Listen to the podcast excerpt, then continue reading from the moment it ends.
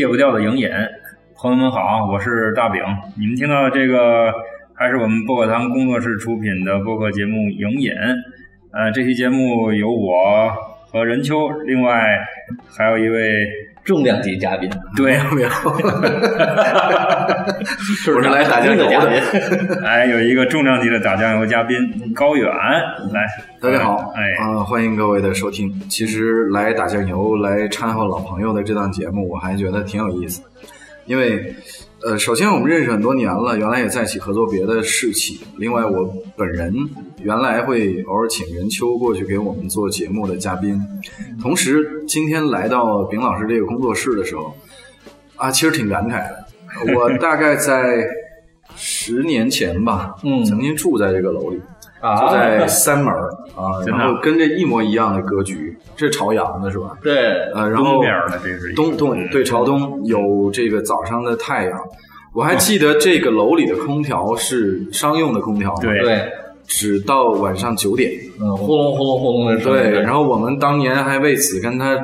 跟这个物业吵了很多架，嗯，因为我九点之后没空调了，就特别热到夏天的时候，冬天又贼冷，嗯，就这种状态，就不适合居住这个楼。对对对，然后看到丙老师把这布局成自己的画室，还还挺羡慕的，就是有一个自己做事儿的地方，特别难得。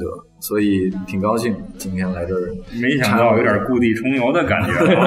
对对对，对，刚才高远是那个说了几句，大家可能也听出来了啊，这是一位业内人士啊，就是在这个做播音这个事儿上啊，是个业内人士了啊，有点小压力。没有没有没有，嗯，其实看电影的时候，呃。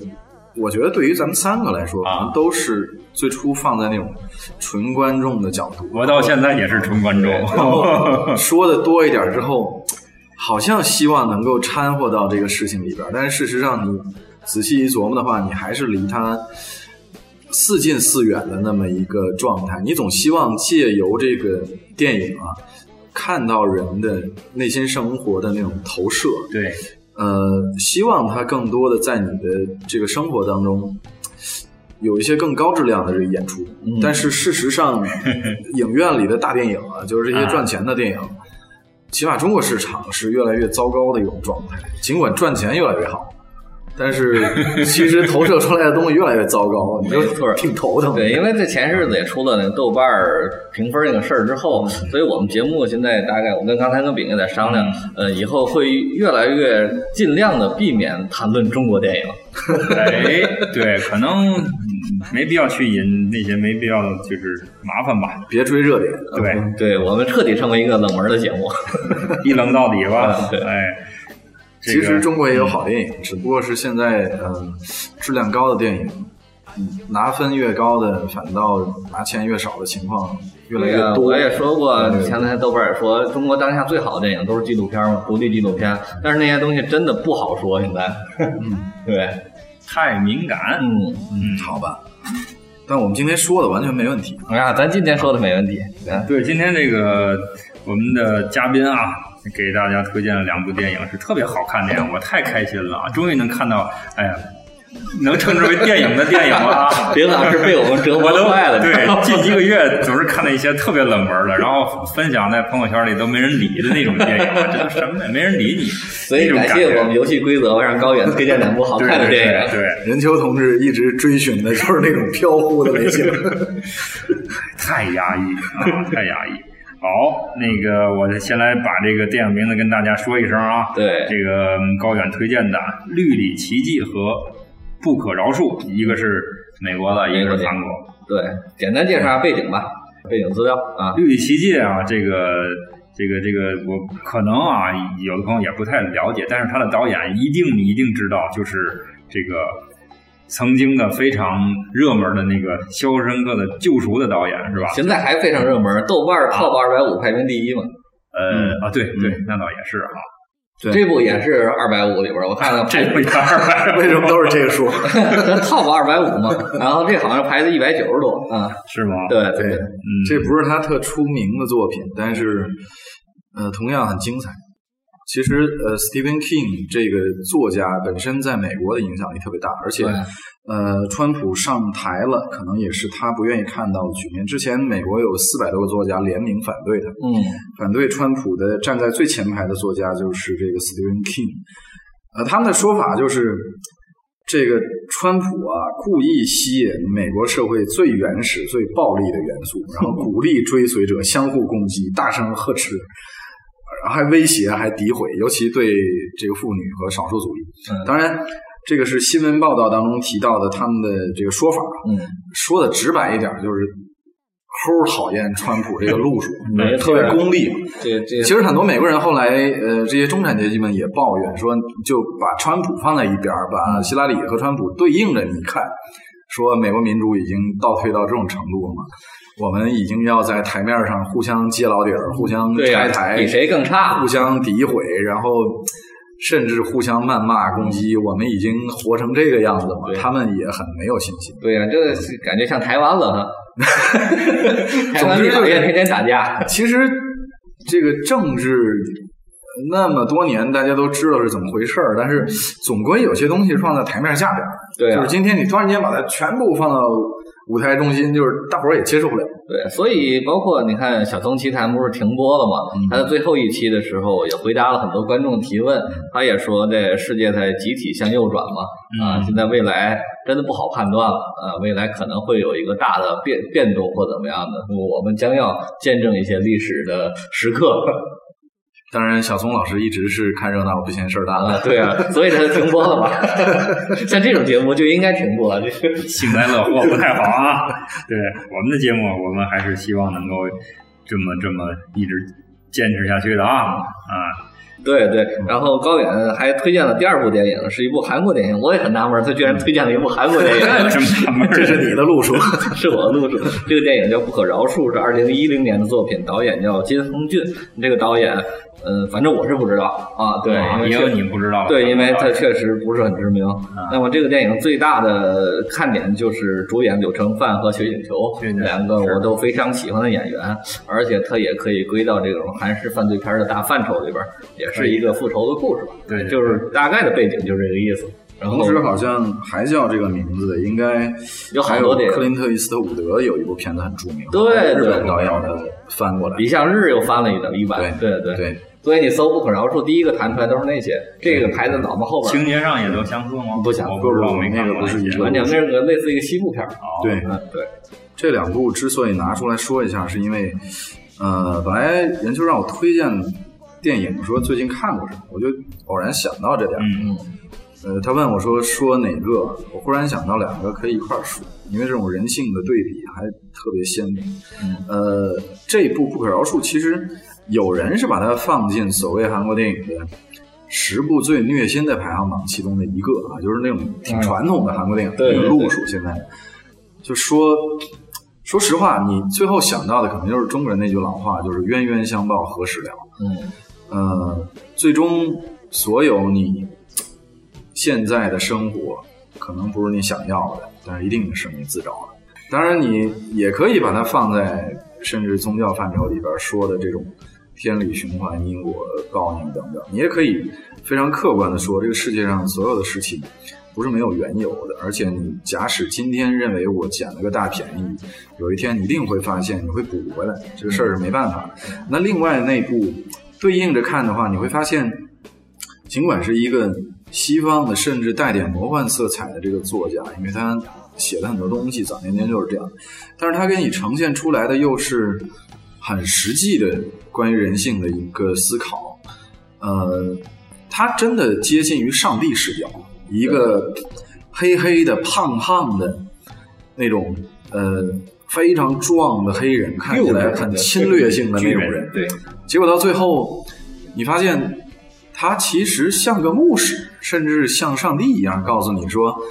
受害了也没有关系，其实你还可以更善意的回馈这个世界，然后最终也许你自己没有了，像耶稣一样，然后但是你可以用你的东西，你你你心灵的那部分，给人家留下很多很多关于这个世界的美的那种回响，这个特别难得，而且它还不仅仅是上帝视角，上帝的那个传福音的意思，最终就是牺牲我一个幸福千万家。他也不是，他告诉你说，其实我最终选择，即使我有这么大的能量，我还让你们迫害我到死，是因为我自己这个上帝视角其实带来很多痛苦和困惑。嗯就是你会发现，最终他告诉他身边的这些人啊，而且这些人挺逗的，是狱警。大家一想到狱警，都是那种特凶神恶煞的。这里边那个汤姆汉克斯他们周遭这些人，嗯不是，完全不是。他告诉这些狱警说，其实我也特别痛苦，每天看你们心里的那些恶的部分，我看到未来的部分，看到不想看的部分，实在没法解决，要不干脆我还是死了吧。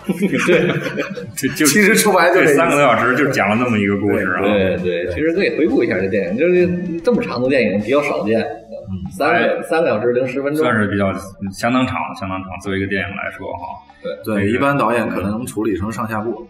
对没问题。或者可以做一些减法，他有些东西太事无巨细了，他把每个人都交代的特别清楚，对对，所以立了好多人物出来，对，对，好在就是它没有像有些电影冗长之后你没法看，它还能让你看下去，嗯，这其，实挺难得。对，因为他每一个人都是那种特别鲜明的个性。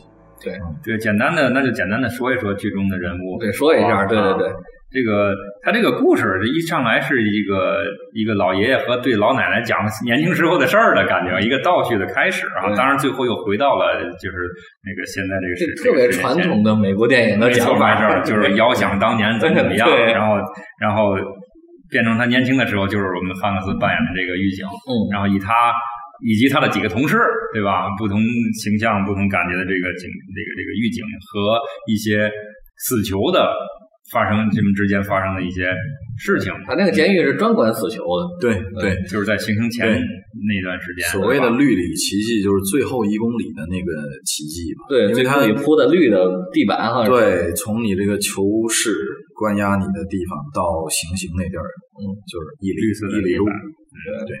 这个有一些这个奇幻色彩，或者是叫魔幻色彩，叫啥？反正是有一些超现实的东西，或者说是我们这个电影中这个黑人哈，嗯。这个这个 Coffee 有一个对。有一种超能力啊，嗯或者是特异功能，它能够呃怎么去描述它的这种能力呢？就是它能够看到其他人这个心里的东西，对。甚至于能够化解，能够能够化解这些未来。嗯。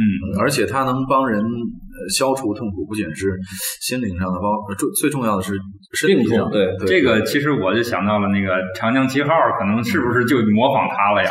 对不对？对对啊，你们俩别乐啊，是不是这一个道理嘛？是吧？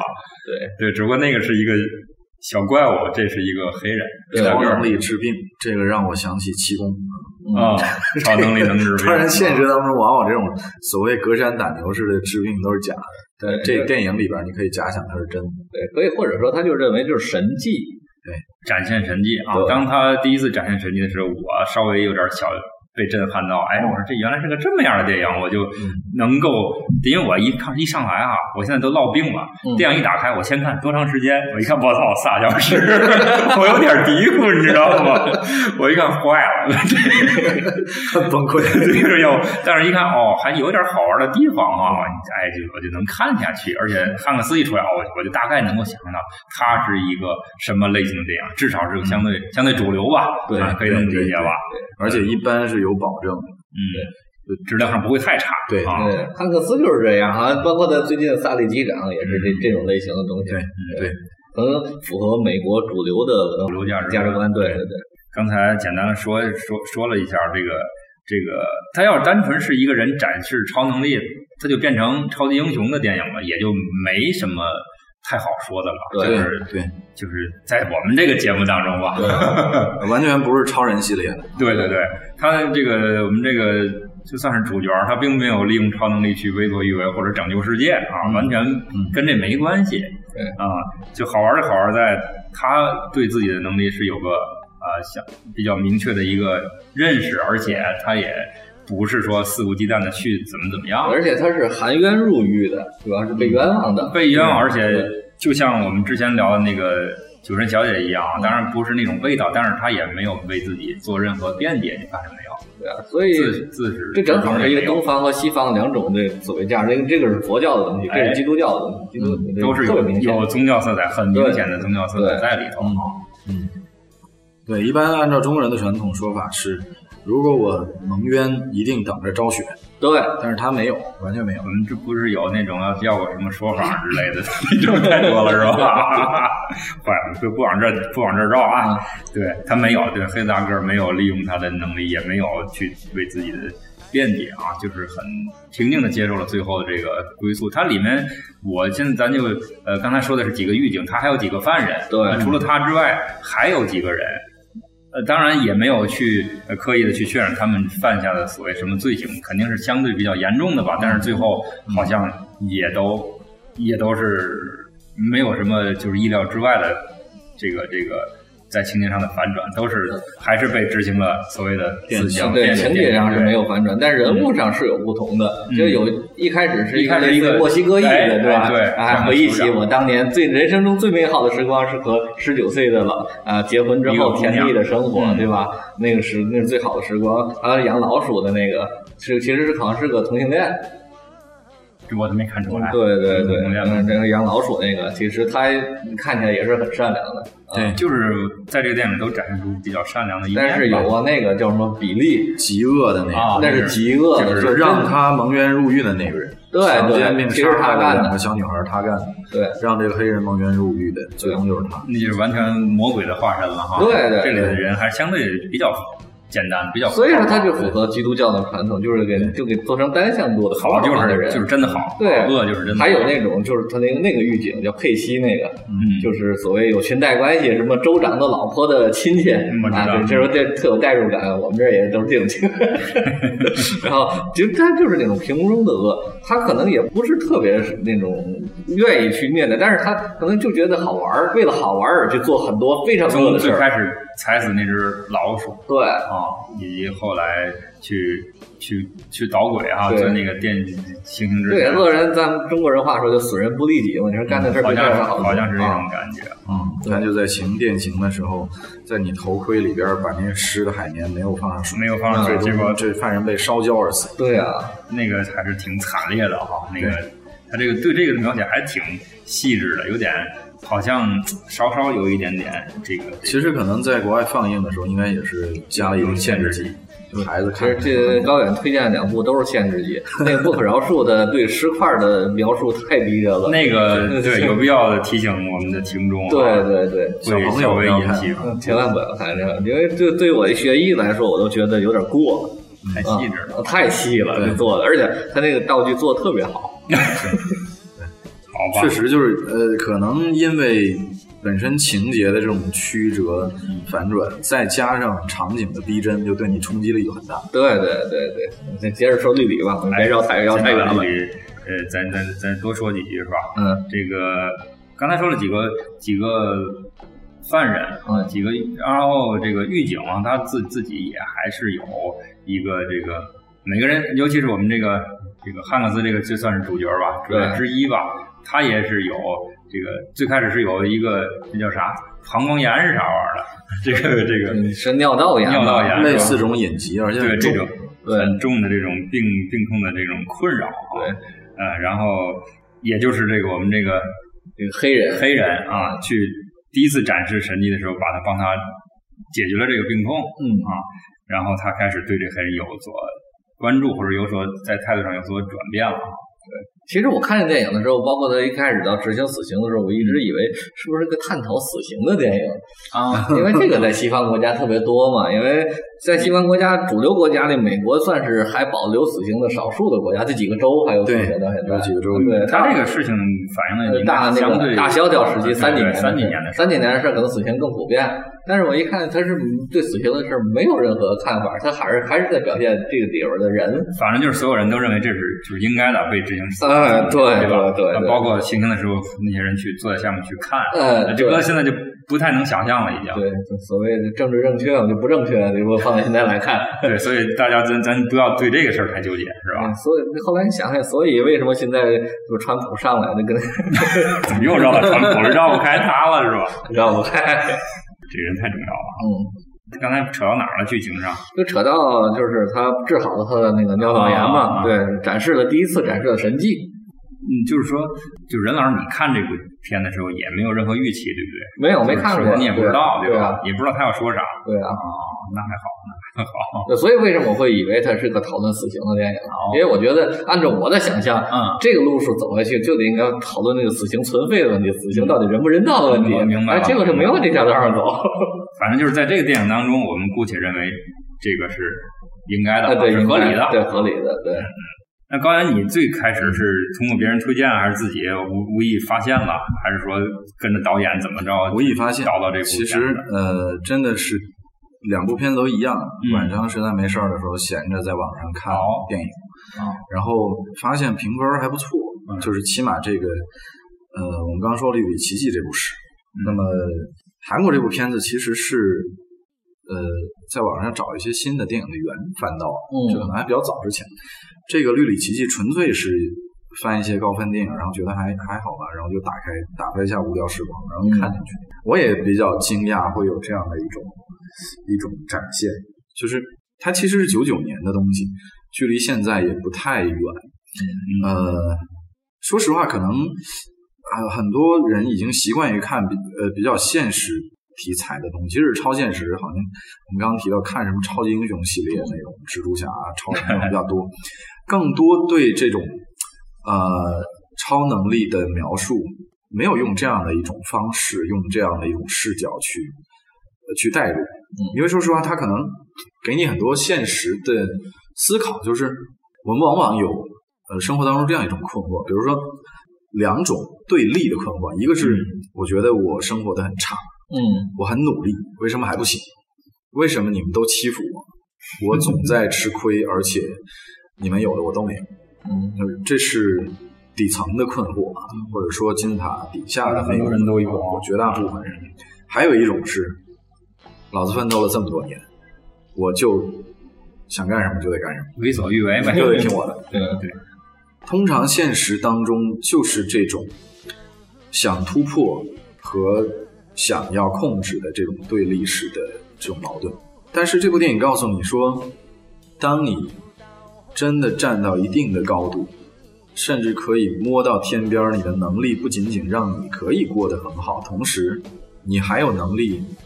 呃，其实说善意一点的话，你可以普度众生，帮助其他人；说恶意一点的话，你的能力足以让你控制相当大的范围，甚至控制世界都未可知的事儿。嗯，你在具有这种超能力的时候，你反倒不会像现实当中。人们的那种对立式的矛盾，那种那种本我的那种矛盾，而是进入一个忘我的境界去思考，这个我我觉得是很难得。其实，呃，如果你呃说的稍微高尚一点儿，你你可能会想，人活着到底是为了什么？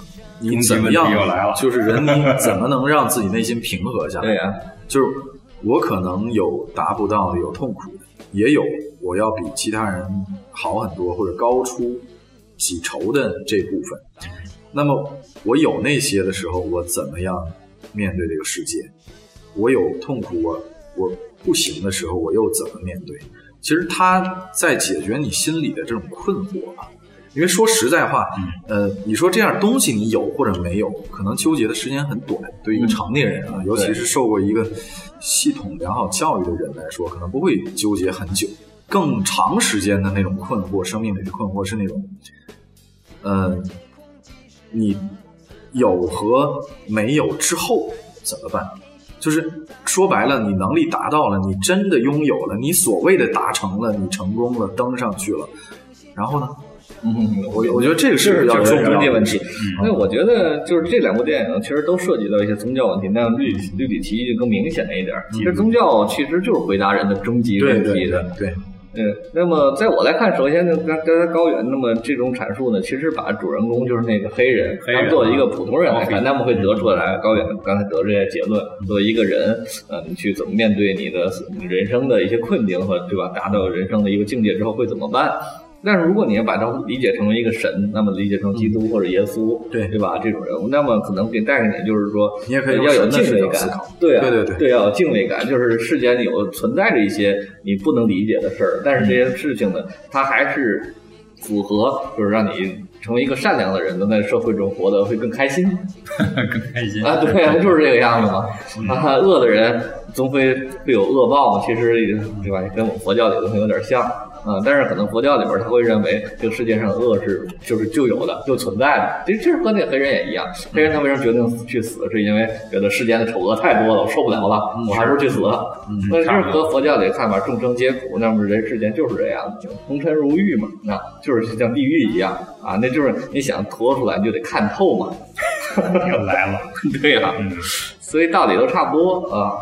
我刚才啊，我刚才这个在这个开始节目之前啊，看着看了一眼这个任老师这个这准备的小小资料吧。嗯，你你列了两个电影啊，我都是相对比较熟悉，一个是《黑客帝国》，一个是《双瞳》对，啊。嗯，这个我我不知道你是从。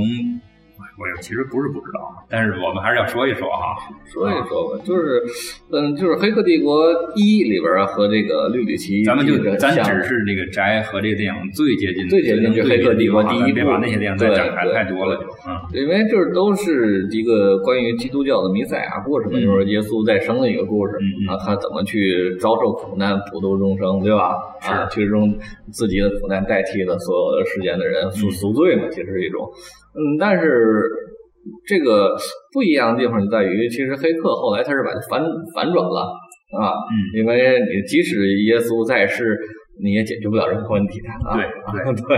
这啊个程序还是这样啊。对对，所以从骨子来说，那个那个导演肯定是个类似于无神论者啊，就是这个绿里奇这导演，或者是斯蒂芬金这个对啊这原著肯定是一个虔诚的教徒，才能写出这样的故事。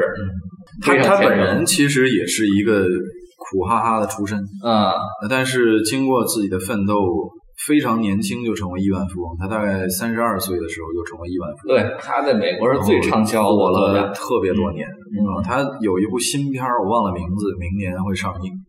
哦，呃，还还在有新的东西。他所有的小说全部被改编成了电影。对，《肖申克》也是他的小说啊。对，《肖申克》也是他的小说，所以非常卖钱的一个这个作家。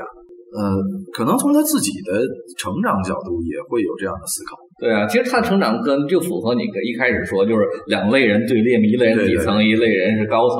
那么其实一个成熟的社会，它如果想要运行的良好的话，就一定要这种上升通道，让他最底下人能上来才行。那斯蒂文金他肯定就属于这么走上来的人。对，就像《黑镜》里那个有一集的那种感觉。对对，那如果一个社会取消了这种上升通道的话，就很可怕了，最后一定会出问题。嗯，他比较幸运，可能还稍微早一点，就是赶上了文学或者文艺作品的那个高峰期。相对复兴，对他大概在七八十年代就已经非常非常之成功，所以呃，我不知道现在如果他也同样的方式出道会怎么样的一种效果？可能现在火起来得是 J.K. 罗琳那种，呃，对对，是那种，其实也是有畅销书作家，也还是，但是比以前是少多了，而且且他那个方式、风格或者作品类型就不一样，每个时代完全不同。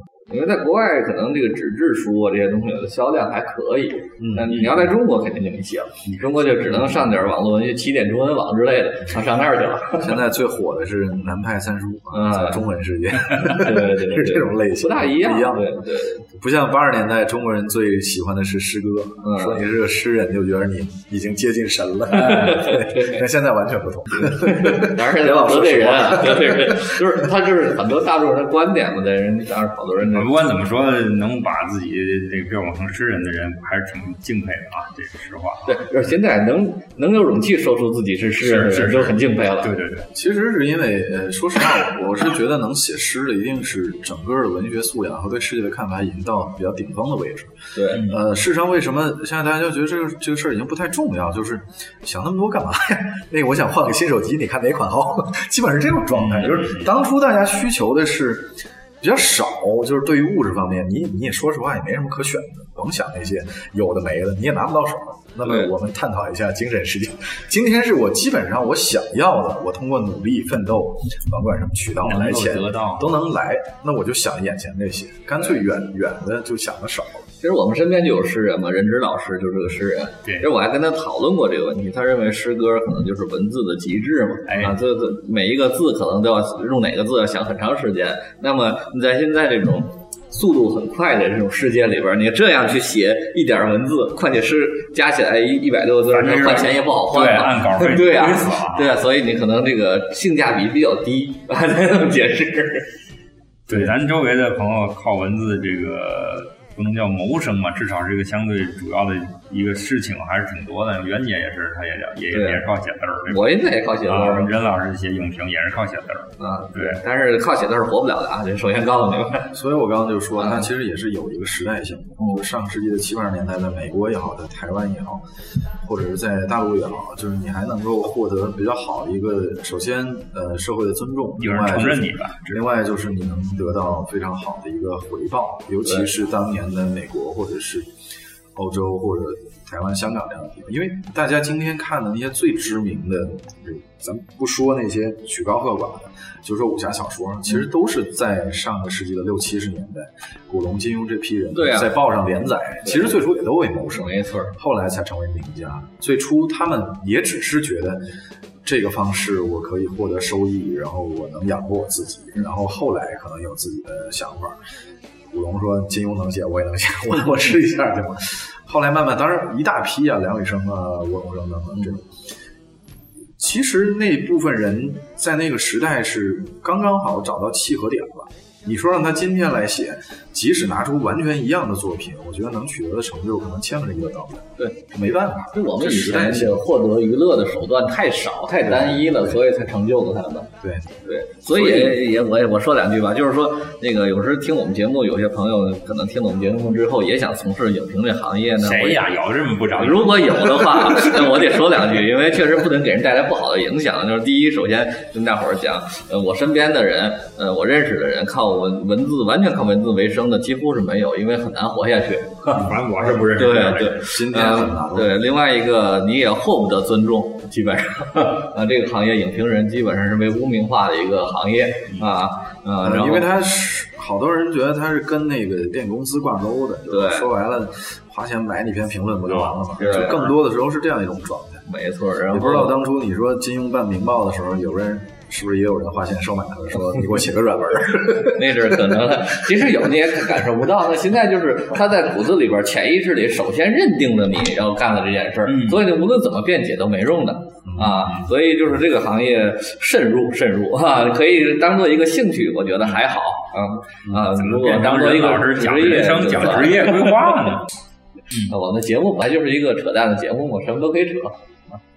好吧，那我们扯回电影。扯回既然扯那么远了，我们中间放首歌吧。对，我突然想到，这任秋问我说中间放什么歌，嗯，也是没什么理由，就想到那首《天堂里的另一天》菲尔克林斯那首，嗯因为他本来是一个，呃，这个创作者看到了真实的一个女人的比较悲惨的一个生活状态，嗯写到当时美国大萧条时期的这个一个一个女人她的非常悲惨的境遇，她想到如果在天堂还会不会继续这样遭罪？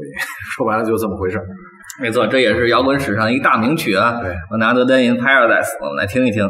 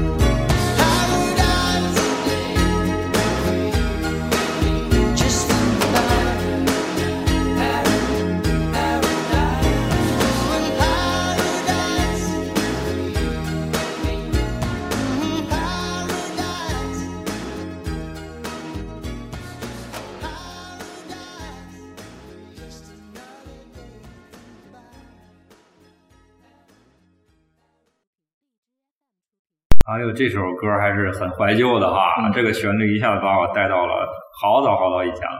啊，当然，其实当时最开始听这个这个旋律是一个盗版的翻唱的歌手的啊一个作品啊，并不知道原唱是他。好，我们继续回来啊，聊聊绿里奇迹和不可饶恕啊。嗯这个刚才上半场，这个任老师简单说了两句跟所谓《黑客帝国》的一个一个联联系吧，或者相似之处啊。我们再来说说他认为呃有关系的另外一部片子，就是《双瞳》啊。双瞳就是演员的关系，啊因为在这里边男二号叫大卫摩斯嘛。我觉得你是很少关注演员的一个人，难得我也怎么记住他了呢？我我就一看这人，我脸特熟，特别熟，确实对，因为我也我也是。对，因为我看欧美片看的少，那脸上熟，我想他演过什么呀？点开豆瓣看一眼嘛，嗨，不是双瞳嘛？我就想起来了，因为双瞳里他当时号称投资很大，也请来了一个好莱坞大腕，就是他就是他啊，就是那个高个的狱警，对不对？对啊对脸有点短哈。其实，在好莱坞应该算可爱的。算不上一线，但是可能在双瞳那个电影，台湾电影能请那么个大牌演员就少见了。哎，双瞳也是我个人很喜欢的电影，也是因为那部片子记住了陈国富哈，但是后来他一直没给我带来惊喜。所以下边如果再聊台湾电影的话，可以聊到双瞳，是吧是个代表。就是我学着好的所谓的恐怖片吧，至少对啊哎，这个是数得上的啊。这个个人很喜欢啊，有一种那个呃难以描述的一种这个哎这个这种偏好在里头。正好也是苏兆斌编的嘛，所以跟我们上期那个《运转手之恋》也能连上。好吧，那个嗯，刚才是任老师提到了《黑客帝国》和《超模》，他认为所不管怎么着是建立了一种联系啊。我其实看这部片子是看到后来哈、后半截我就想到了这个香港一部电影，就是《神探》啊。咱之前在这个两季的活动当中好像也提到过他，不是提到过，我得详尽的分析过，分析过啊，对什么片尾换枪这个那个，这个当时那个刘青云的那个饰演那个角色，他到最后就说，同样是人，我为什么要有分别对，啊？但其实那个刘青云那个角色，他也是有所谓的超超能能力的对啊，跟这个《绿野奇迹》里的那个 Coffee 那个黑人是有相似之处，但是这个黑人他完完全全没有说过自己好啊，他也不是完全没有，只是说过嗯害怕黑，对什么恐孤独，只是表示过这种情绪而已，他没有并没有太质疑我为什么要有这种超能力，我有这个我要干啥，他从来没没。所以这就是区别，他那里边更偏近神，这个偏近人，更更更像人，对对，同样是人，他把自己还是想象成人。对这个，Coffee 没没说自己是什么。对，所以说至少他给我们提供了一个可能性，就是有超能力的人其实是很痛苦的，不像哎你一看就像什么钢铁侠是吧？天哎，不是人家蜘蛛。侠也说了，这能力越大，责任越大责，任他他他表现他的痛苦的少，那么没有这么深入的去挖掘他。对对对，所以说，超能力也不见得是好事儿啊。当当当普通人还挺好的啊，有超能力就挺烦的，其实。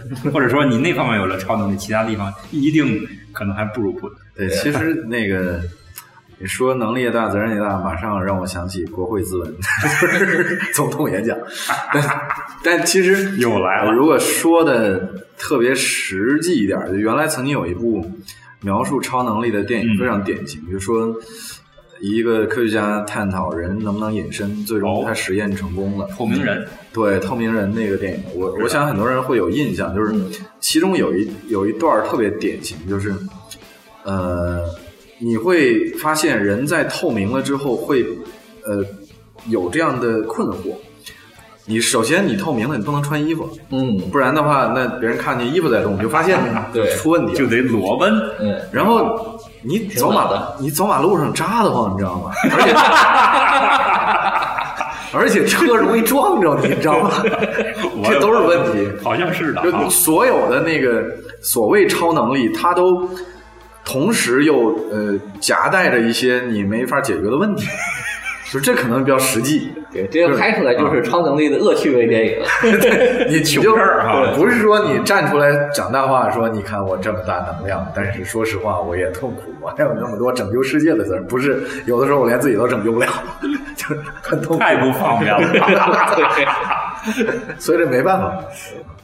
啊，好吧，就是高远的这个这个小例子，一下子让我觉得，哎，再也不羡慕超能力这个事儿了啊。所以说，你看这个这个电影里中这个有超能力的人，感觉还挺惨的啊。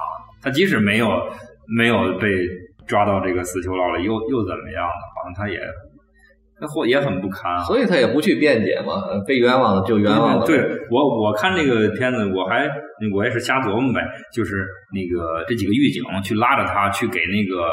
我忘记那个那个那个角色是谁，他的妻子是有精神上有问题的，嗯是得了癌症对完全脑瘤就是我当时想，我说你也没去去征求这个双方的意见，嗯人愿不愿意治，这个黑人愿不愿意去给他治，完完全没有，就就这么着，我觉得就有点。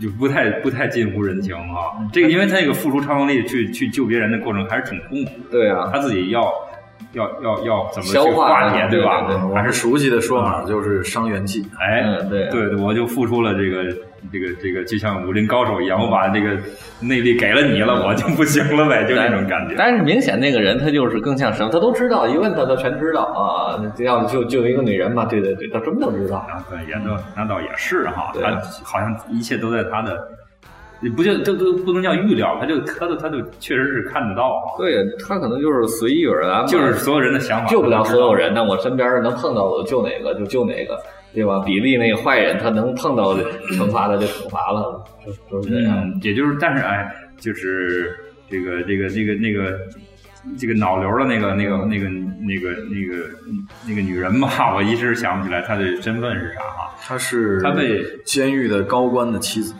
监狱系统的高官的对，类似于当时神父或者什么在行刑的时候边上就负责的一个人。哎，对对，他在这个治愈之后，那个那那场戏还是挺 还是挺打动人的。他这两个人跟就是互相表示了一下对化妆化的好，一开始化的 特别难看，后来一下就变得特别漂亮了。容光焕发，对对对，就本来是个濒死的那种感觉了啊。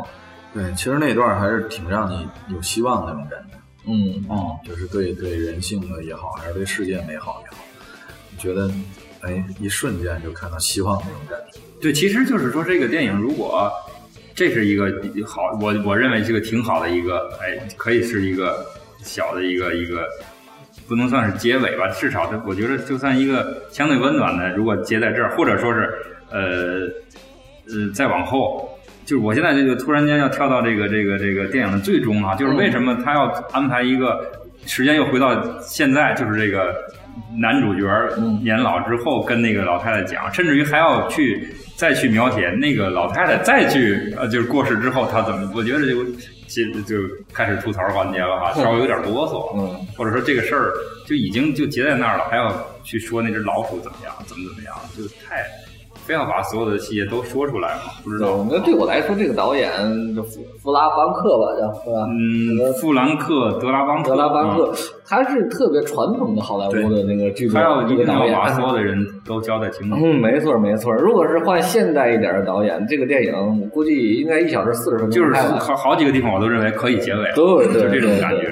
对，但是他之前呢，一定要截到这个黑人受刑，那么就因为他要暗合这个圣经嘛，嗯耶稣最后被钉死在十字架上，他一定要受刑。那这个他写写的时候，估计小说肯定就是这样的啊是但再之后确实就有点啰嗦。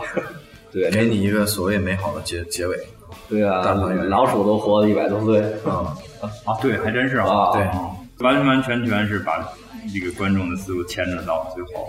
对吧？它倒挺适合按现在来说，在春节或新年的时候放，合家欢。可能在美国这种电影，它就是因为美国是个清教徒为主为主的国家嘛，嗯，这种电影应该是时看时新，对，总总永远它是迎合这个美国的观众的这种主流的价值观的，没有问题。对就像汤姆汉克斯，他大部分的电影都是这种路数，对所以你看他虽然呃也不会有极大的惊喜，它一直是一个路数，但是它始终有质量保证，就跟另外的那个也挺大牌的尼古拉斯凯奇完全不一样。我最我最近又看了他一个神片儿，嗯叫《致命手机》，就是僵尸片儿，嗯无可想象。突然间，他在机场里边，主人公在机场发现所有人都吐白沫儿，然后拿着刀狂砍，就疯了。嗯就像我们之前看的那个韩国在去年嗯釜山行釜山行行一样，所有人变僵尸，嗯然后他跑，理由是有人在手机当中呃下了药，所有接打手机的人都被某一个频段的超声波控制了，嗯是这样的一个一个路数。一个设定啊，对，其实挺老套一个路数，讲的也并不精彩的一个故事。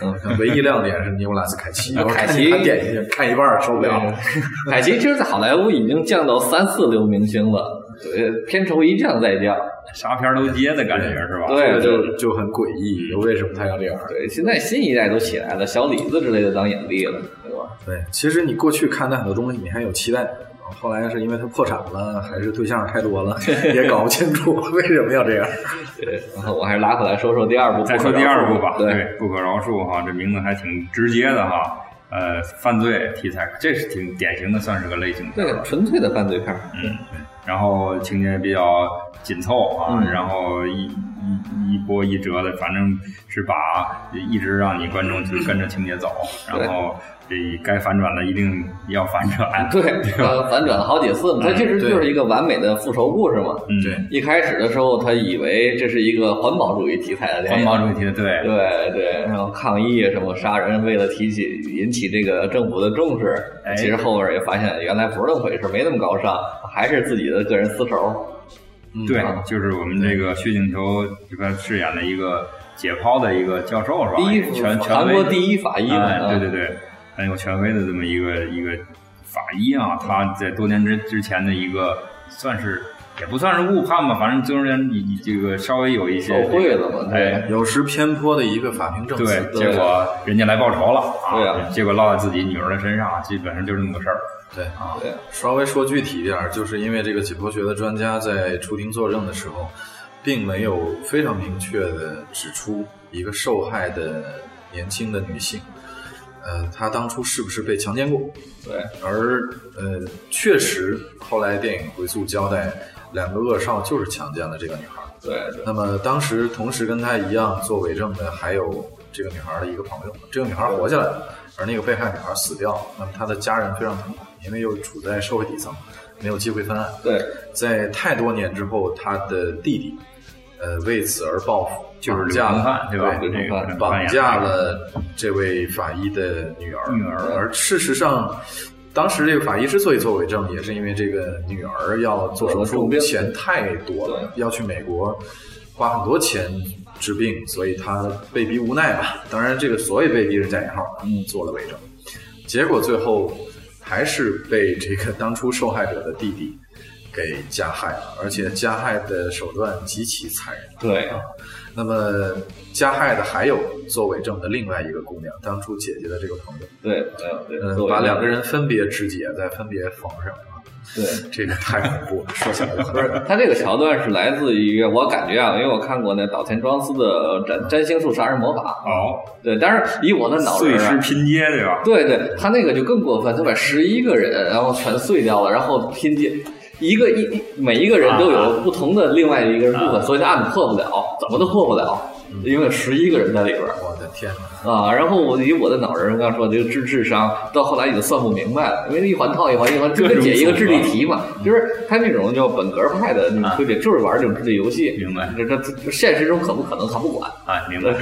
其实某种意义上，不可饶恕的电影其实有点像那本格派的东西啊。对，因为你从常理上来讲，他这个方案可行性并不高，难度太大了，是吧？对对，他其实是在对赌。假使说这个。法医他最终没有按那个罪犯所想的样子，按他说的做。嗯，那你后边怎么解？不是，就在我来说很简单，因为他在解剖尸体的时候，应该是能够拼接出来的尸体，他是一定能看出来，不可能看不出来嘛。对，我也想到这一点。对啊，两个人肯定是有各种对啊，血型各种都不一样啊，他一查就能查出来。那这点他就完全疏疏漏掉了，就认为是认为理所应当，他就看不出来。他就是一啊一个人啊被对。对啊，甚至其实包括一开始高远介绍他做伪证那个环节，其实我看的时候也觉得就就很过分，因为作为一个法医来说，你只能说明那个身体是什么样什么样什么样，你不能得出什么瞬间这结论都给人说出来，这是法医绝对不应该做的事儿。就尽量用各种参数、各种指标来说，就是就是客观吧，就客观对吧？对吧？这个组织怎么样？受怎么样？受到什么挫伤？这个是可以的，不能说结论。这个结论你是代替法官了。嗯啊，所以当时是挺恶劣的，他他做那种做法。所以说最开始我还以为这个电影名字《不可饶恕》是指着这个所谓的这个肢解这个受害这个姑娘的这个凶手，然后后来发现一点点的这也不是那么简单吧？啊，好像这这几这几个人都有问题。就是再提醒一下，这个这影片关于这个肢解的部分实在是太逼真了，对，再次太逼真了，对，大家能想象到，忍受能力差的就不要看了。对他有甚至刻意去强强调对最后一幕这个。浴缸里泡着玫瑰花的那个尸体，太这个冲击力太大。对啊，看起来很美，其实你细想，细思极恐。对啊，只有头和手嘛，对，和四肢的这末端啊。对，那个那个镜头确实也能够，对任老师也也也提到了美国丽人，我也当时也想，但是完全是两种感受啊。对，美国丽人是那个父亲的梦里的那个画面，对，至至少是性幻想，感觉还算是。漂亮吧，迷人吧，这个完全没有，是另外一个。他故意要这种对比嘛，漂亮和丑陋的这种强烈对比，罪恶的强烈对比，把这个美的美好的东西给你破坏掉。对，这个特别有韩国那种电影的特点嘛，什么东西做做到极致，恨嘛，把恨做到极致，啊啊啊！对，不管合不合理了，反正就是一定要恨他啊。没准我当时就在总在出戏啊，就看的时候我总在想，我说谁？一个是他这个这个教授的女儿，另外一个是一最开始就是总而言之两个被害的这个姑娘，不是哪个演员愿意接这种角色？一出场就死了，然后拍给还是碎的，而且他其实对吧？对，没什么。其实有一些比较大的 bug 是关于他的呃整个的物证的呃保存和呃看押的这个环节，就各种纰漏是吧？难道韩国警局他的司法体系已经？疏漏成这样，已经这个任人随意侵犯到这种程度，这不禁让人想象说，这还是一发达国家？也算是，反正感觉好多黑韩国的这个跟警察有关的。电影都在惯例嘛都在黑警察，对对对，这这里最明显是那个呃，总在骂人的警察，那不是最明显的这韩国犯罪片里出现的笨警察吗？总得有这这样一个角色哈。对，是传统套路，总是晚到一会儿，总是 想不起、看不明白，是吧？所以说，你可能厉害的导演用这个点会用的比较好，那这个导演他显然就应用的不是很得当。啊，这电影确实冲击力很强，但咱还没说它的好的地方就开始，哎，就吐槽了，就开始先说好的地儿吧。对对对，至少它是一个挺中规中矩啊，这这词儿还是相对哎比较合适啊。这个韩式犯罪片是没问题啊。我们我们之前也聊过类似这种电影吧？应该呃有吗？没有。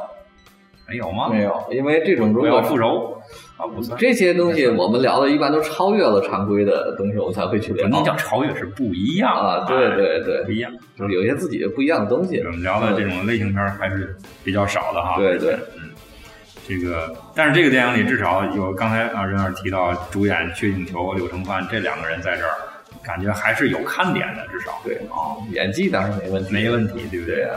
感觉这个薛景求还。比在《破汤》里帅了一点儿，你差了十一年嘛，老了老了很多。对，但是在结尾他自杀那个桥段，我又想起《破汤》，一模一样的表情都一样。对，也是一个这样的镜对对镜头语言也一样，只不过就是用枪嘛。对呀对呀，那个是那个那是撞火车嘛，迎迎着对火车。对啊，所以还是有挺多影子。就是可以岔出来说一句，薛景求是我认为韩国影坛演技最好的男演员。那他的缺点就是。接戏确实不太行啊，总是看不好剧本，接了一堆烂片儿。他就和宋康昊破产了吗？那倒没有，这就说说明他对剧本的挑挑选剧本的眼光不行。对，你看宋康昊同时和他出道，然后接一个火一个，接一个火一个，现在已经成为真正的第一嘛，韩国影星第一。那么薛景求演技和他绝对呃相不相上下，那么就不行，地位混的不行的原因就是这个。这种电影换宋康昊肯定不接。柳承范啊，我看的时候没有反映出来，就是因为我对这个演员上次一部还是网那个电影，没有反映出来是同一个人啊 啊，感觉还还挺。有点惊喜啊！觉得这个演的确实啊，演技上确实没有。对他，他和他哥哥俩人就算黄金搭档嘛。他哥叫柳承晚，是个导演啊，他是柳承范。对，然后他出道的时候是在一个叫《微基基兄弟》的一个小片里边演乐队的，他演一个玩那种电声乐队的一个主唱，挺好玩的小小痞子。他后来越演越越好，但是主要以这种反派角色为主，怎么看起来怎么坏那种。长得就带着一股邪恶的感觉，是吧？也是阴郁或那种那种那种感觉，就像变态杀人狂。就是 那种感觉，对，是对的，对，不是表长在表面上的那种特穷凶极恶的坏，是骨子里的那种坏。这个这部片子显然，它一是类型片了，比较典型；二一个是相对现实，没有太多这个超现实的东西。虽然虽然有的桥段好像我们。啊，聊一聊，感觉不是太太合理，但是这个其实也没有那么重要。不合理，就是因为我们把它当做一个现实主义的电影来看，所以才说有合理不合理。你要说《绿里奇迹》那更不合理，那把人病都弄走，但是前提不一样嘛。那么，咱们把它和《绿里奇迹》再对照着说一说，是吧？对对，就是说，呃，乍一听啊，就是我是前后啊相隔时间不长，看了两个片子，就是第一反应没有建立太多联系。啊，这是实话啊，对。但是呢，仔细想一想，好像也又有各种联系哈。就是我们来来一块儿去探讨这这个问题啊，这是一个我觉得是今天一个相对最重要的一个问题。对对，这样的话，我们的节目也才有价值，对吧？对对，你看这个呃，感觉不可饶恕更像是一个复仇的感，一个一个以复仇为一个大目的的一个电影。嗯啊，《绿里奇迹》就是一个。是叫什么呢？救赎叫叫啥？它反正跟复仇不不太没关系，没太大的关系。虽然也有啊，也有也有这种这种桥段吧。嗯，那么他们的最直接的联系在哪？先让高远说吧，因为他推荐的嘛，肯定他有这种想法，才会把这俩放到一块儿说嘛。对，其实我除了这个标题都是四个字儿，这不算。对，我觉得其实标题也可以换换，尤其是那不可饶恕，就是太 这个名字太没，对对对，太太大了，对对没错。我偶然的，就是说起来这两个片子，有点想在你脑子里，但是蹦撞了一下，对对对，本来也没有，因为是分别隔了好久才看的片子。我就像上个时段说的一样嘛，我觉得。其实每个人可能都碰到过类似的那种困惑，就是抛开超现实的不说，哎，就也许你家人没有被人迫害成那样，你自己也没被人冤枉成那样，但是你肯定会遭遇过被误解，啊，甚至被打压、被欺负等等等等，就所有人都觉得你错，其实那事儿没干，或者是本来不是你的关系，跟你一点关系没有，你就蒙冤了。然后每个人对待这件事情的方式都不一样，有的是。哥不行，哥现在忍着，等有一天我报复。就比较典型的是，就很很像我们说的现实题材的一个不可饶恕。哎，当然了，多年啊，也是对。当然了，有的人是忍着忍着就忘了，对，就化解，就不想，就算了吧。时间长了，算了，算了，算了。对，得过且过。有极少数一部分可能以恶制暴，甚至越来越强烈那种那种欲望，最终像这个电影里边这不可饶恕的这个主人公一样。还有一部分人可能。借由各种各样的原因，呃，原谅了、释怀了，甚至包容了和呃宽恕了、帮助了身边的人。其实比较典型的就是被神化了的曼德拉。嗯，当年再次上台的时候，请关押他的狱警上来，还深深鞠躬吧。我记得有这么一个表示感谢了，鞠躬好像没有。就是很多人觉得曼德拉是神一样的人，不管是 Beyond 在唱，西方世界在唱，关键原因在这儿。他也被监狱关了很多年了，嗯嗯，然后我据说应该是关在一个小岛上吧，当年也也受了很多苦。啊，事实上，其实你会发现很多，呃，那个时代的伟大的人，无论是非洲的，还是东方的、西方的，西方的这样少一点你会发现很多人其实都被关过。包括苏联的这个很多没有监狱的人生不是完整的，对呀，对吧？真的真的是这样，就是，但是。实际上能够做到像曼德拉这样的很少，嗯，列宁也没做到。对，其实我我是觉得你在这样的联系起来看的时候，你会思考说，既然你生下来之后你就逃不脱，嗯，被误解、被诋毁、被伤害，那你怎么面对才是一个最现实的问题，而不是说很多家长想说，我得避免孩子走弯路。或者是有人评判说，一个人成熟的标准就是他不同，呃，这个两次踏进所谓同一条河。其实这个都是扯淡。有些时候不是你想进去，是你没办法。那么更现实的考量是你遇见了，怎么面对这个事情，这个才更重要一些。就是如果抛开那个神话的超现实，一定要它呃跟现实联系起来。我觉得它它带给你的很重要的思考是这个这个事情。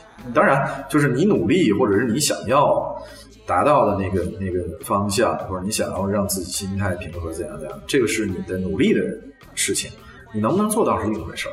嗯，当然，但是你首先得明白，它是有很多选择的，有很多很多种的可能，你得先明白，然后你再去选。也许有的人只看到一种，就是哥必须报复，就是所谓什么什么之仇不共戴天那种很多啊，对对对在中国历史上太多了。对就是你生下来接受的就是这种教育，那你就只能看到一种，嗯你认为那个才是终极目标，才是你活着的意义。就刺客聂隐娘也是一样的，就当初的什么各种各样的太多那种，这个无论是儿子是女儿是男是是是怎么样的，太多过去中国的传统的教育是这样的，只给你一条路，嗯就就是这样。那么，对我我觉得它更重要的两部电影联系起来看，就是让你体会说，其实你有很多条路可供选择。我想这么比较说一下，刚才我讲到那么一个点，就比如说这个《历史奇迹》这个黑人的角色啊，我把它置换一下，置换成一个佛佛啊，会怎么样？那因为他那里边代替的是类似于基督这么个人物嘛。其实，在啊西方电影当中，耶这个耶稣也有黑人了，啊，对啊，对啊，对对对黑人地位大幅提高对，。我想置换一下，看有什么区别。就是嗯就是，如果是如如果是深通佛学的人看到他受到的一切被冤枉入狱，呃，周围的人都那么害人，是那他的反应是，呃，这很正常，啊，这这这很正常。那他要要做什么吗？我就是呃，我要看破他会做什么看破这一切，什么这也不做。嗯，看破一切，因为什么呢？就是我觉得基督教和佛教有最大区别，就是基督教他愿意去主动的去传教，去把我这个善传递出去啊，去宽恕别人，所有人都要宽恕别人啊。那么有个是有一个向外的力，嗯佛教是向内的，就是你没有佛缘，你做了那么多坏事儿，我也不管。为什么有因就有果？反正你的转世来世是要受到惩罚的，呃跟我这没关，我不管你。除非你有佛缘，那我来度化你；没有佛缘，对我不我不度化你啊。所以说讲这个就是讲更更回归内心深处的东西，所以它的联系就和不可饶恕在于不可饶恕，可能讲的更多的就是你种下这个因，那未来就有这个果。当然，它这果是在现实出现了啊。其实佛学里认为就是在来世才出现，那个现实是得不到报应的啊，对吧？但是甭管怎么样，你是有报应的嘛，所以我不是管你嘛。啊，所以，所以我的感受就是这个感受。可能这个东方的哲学和西方，就是东方的宗教和西方的宗教一个最大的区别，就是所谓这个行动力的区别。哦，对，这是最本质的区别哈。不过对于我这种没有信仰的人，不太能够嗯我也没有完完全完全能理解啊。这两套体系了哈，两套体系啊完全不一样。对，但是其实那个位置是相近的，他们都是看到人世间的苦难和仇恨，然后怎么办而已。对，你看那个它也有共通的，就是东西方如果一定要把宗教放在一块儿说，呃，最典型的两大宗教之间共通的东西，就是用用这个佛教的说法，都是那种我不下地狱谁下地狱，对，其我都一样。对对对对，我可以去去死，对，完全这个完全可以，也可以结尾，他也可以去做到典型一，没问题啊。只不过西方的，呃，他可能更多让你来忏悔。嗯，每个人都会犯错，甚至每个人都会犯罪，但是你在这说完，你跟我祷告完了，你跟我这个 说完了之后，你就能 就能解脱。当然也有那种像葛大爷一样说上没完了，然后牧师说 我们这庙小，容不下你这么多的忏悔，你还是换一个吧。也可能有，那是一种对，那也是没办法。对其实你想想，我们上期聊那酒神小姐，那个主人公最后不也是警察来抓他，不做任何辩解？哎，对，因为你种下种下那些因之后，你就得承受才行啊。那个他不辩解，至少他是做了那些事情的，不不是无论他的动机是啥，那这个黑人他确实我没有做呀，所以他是甚至他还想救那两个小所以，女孩。所以他就在身上没有人的因素在，因为他是太完美了，更接近神的对对，太完美了。嗯，因为人身上总要有污点的。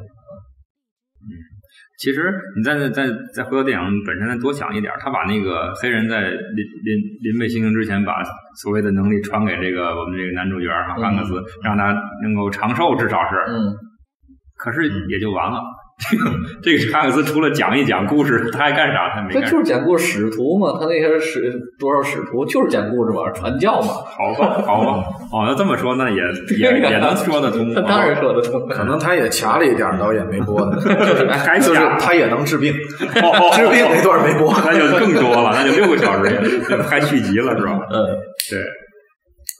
所以说，姑且把这个《绿里奇迹》的结尾算相对温暖的，嗯我们把这个不可饶恕算一个绝望的。嗯，这都死了吧？至少对啊除了女警察是吧？这个重要的人这几个角色全都完了。对其实我看那这个《恶饶恕》最后的结尾是讲到七宗罪了，嗯，呃，很像的，对对。设计一个完美的圈套，最后大伙儿都完蛋。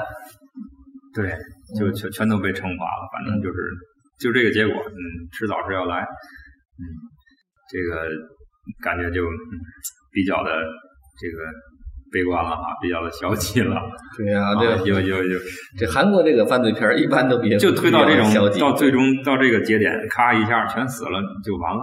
嗯你你留下那个女警察，她也并没有觉着我解脱了，我怎么样，也很痛苦，这这谁也帮不了，谁也救不了。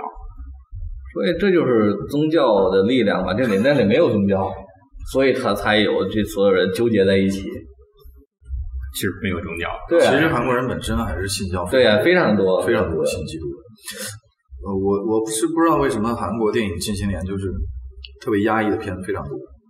我是偶然想到想到这个，呃，过去但是像类似这种，像那个那叫什么追击者什么的，嗯黄海不都是结尾都是这样？这个我不是在节目中也聊过，就是因为这个民族性嘛，因为他们两千年那夹在中日之间，一开始夹在中国边儿上，后来中日本又起来夹在中日之间，它一直是个备再加上美受国现在，啊对备受蹂躏的民族，所以他那个他就恨呐，这是心内心的恨意，这个美韩国叫恨文化啊，啊，真的有这个说法这个词儿的恨文化，所以转化成影视作品就变成呈现出来就是这个样子。就是很极致、很过分的东西。所以在某种程度上，它和香港电影是有传承的。香港电影什么癫狂过火哎啊，对它在表现在韩国人身上，现在是很明显的，都癫狂过火。这个片子是特明显的，你把当成一港片看没问题的。你对仔细就是第一感官还是挺还挺好看，反正就是啊呃挺激烈的哈，挺刺激啊。但是仔细你想一想啊，对，所以这特别恬静的，像日本人拍那种所谓的像像类似什么神去村之类的，嗯啊，在山里边伐个木头都能感受到神性的 这种，韩国拍不出来。其实电影就是投射一个民族文化。对，美国人因为本来都是外来的，所有东西都是过来的，所以他可能这个追根溯源的压力的东西少一点。对，他只要自己就舒服了就行，而且他一直地大物博那种状态，人也不多，所以他始终都是能伸展的活。对啊，就即使是很很痛苦或者怎样，他最终还是想要积极向上，然后最后还要落在一个相对积极的一个一个高斯在小说里说了，美国这块地方简直是太好了，要什么有什么，啊就要什么对吧？平要平原有平原，大河有大河，大河都能直通两个大洋，这对。这些哪比这跟别的地方有不可能这种地方啊？对，而且近代史近两百年，美国就一直是那种所有人都遭罪，然后就我活得还算凑合，还算不错那种。其实好像就在绿里奇迹表现的那个大萧条时代，就是一九三几三几年二战之前那段那段时间，是美国最惨的一段时间。嗯，对，要不是因为二战，他们缓缓不过来的。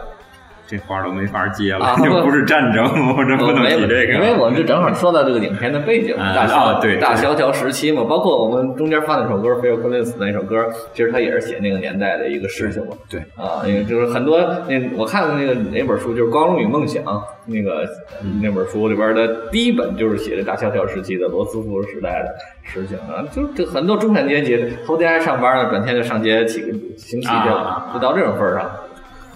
其实罗斯福后来政策也是那种偏向集权制，对呀、一到萧条的时候也是一样，对呀、你用这种方式拿回来。所以你看电影里边可能也有一点点投射，就是呃，虽然我有这样的能力，但是现实判了我这样，我就承受。嗯，那好吧，我就顺从这个意思，这样下去。嗯，但是最终他希望这个事情向好的方向发展，所以他舍己，然后救人，他要把他的能力再传下去，他可以不传嘛，对吧？对啊他可以让所有人还按原来那样去活下去，就就算了吧。他他就没有选择那种恨的方式。既然你对我不好，我就恨全世界。没错那那种就是不可饶恕。所以说韩国电影有有时有点小家子气，哎，好像胸怀不够宽广哈，所以得出来特别牛的导演才能摆脱这个东西，那种普通导演还是摆脱不了。好，也就是说，为什么你没关注这导演，可能也有关系，是吧？好多其实韩国电影就是不是特别知名的都有这个问题，都是这种，对这个格局性不够，对是个共性，对对对。哦，也不是啊，我以前以为你是韩国电影照单全收哈，对吧？没，我是照单全看，但看完是有批判的看。原来是这样啊，又刷新了一下我对你的一个印象嗯哈。好吧，嗯，也都是有各种问题哈，无论是多么繁荣啊，虽然出现很多好作品，对这个然后这期节目咱们放出的时间是在大年二十六，哦，对对对，我们对应该是在你还算好日子了，大年二十六，对，那也就是说在这儿要给大家拜年了，是吧？提前拜个早年吧。嗯啊，对，那个合家欢，合 合家欢的时候看李李奇，看李李奇你，千万别看不可饶恕啊！自己一个人的时候，在在不开心时再看《不可饶恕》吧。啊，其实那个还适合开心的时候看，要不开心估计虐死了，就没没份儿了，活的。哎，哎我我这种感受一直都在，我总是处在这种状态当中啊。当然，绿里奇你要准备好足够长的时间啊，嗯，片长确实有点长。春节时间大伙儿都比较多，哎，特别无聊了啊，状态挺挺好啊，然后挺还挺好看的啊，实话实话讲，还挺好看。所以那今天就到这儿吧。好吧，啊，也欢迎高远以后继续来我们节目做客啊。好呀，好对呀，，继续带这些带来这种好看的电影，真的好看的电影。还是记住我，我推荐电影永远都不好看。我得说实话嘛，为林老师考虑一下，哎，对让我想起了我我自己身边的一个朋友，一个周姓的教授啊。嗯这个教授每每跟他女儿探讨电影的时候，他女儿的一个非常直接的评价就是：“嗯哎，爸，哪个电影好看？哦，这个是吧？好，那我不看了。差不多是这个感觉 啊，差不多，差不多。对，我我每次看完他们的这个，包括以前我们这老卢还有任老师推荐，我都得消化好长时间，真的时间不夸张，真不都搞抑郁了。嗯，对，都搞抑郁，真是快抑郁了，天天的对，不能多看啊，不能多看。OK，那咱们就先到这儿了，好吧，好吧嗯好吧，行，大家再见拜拜拜拜。嗯。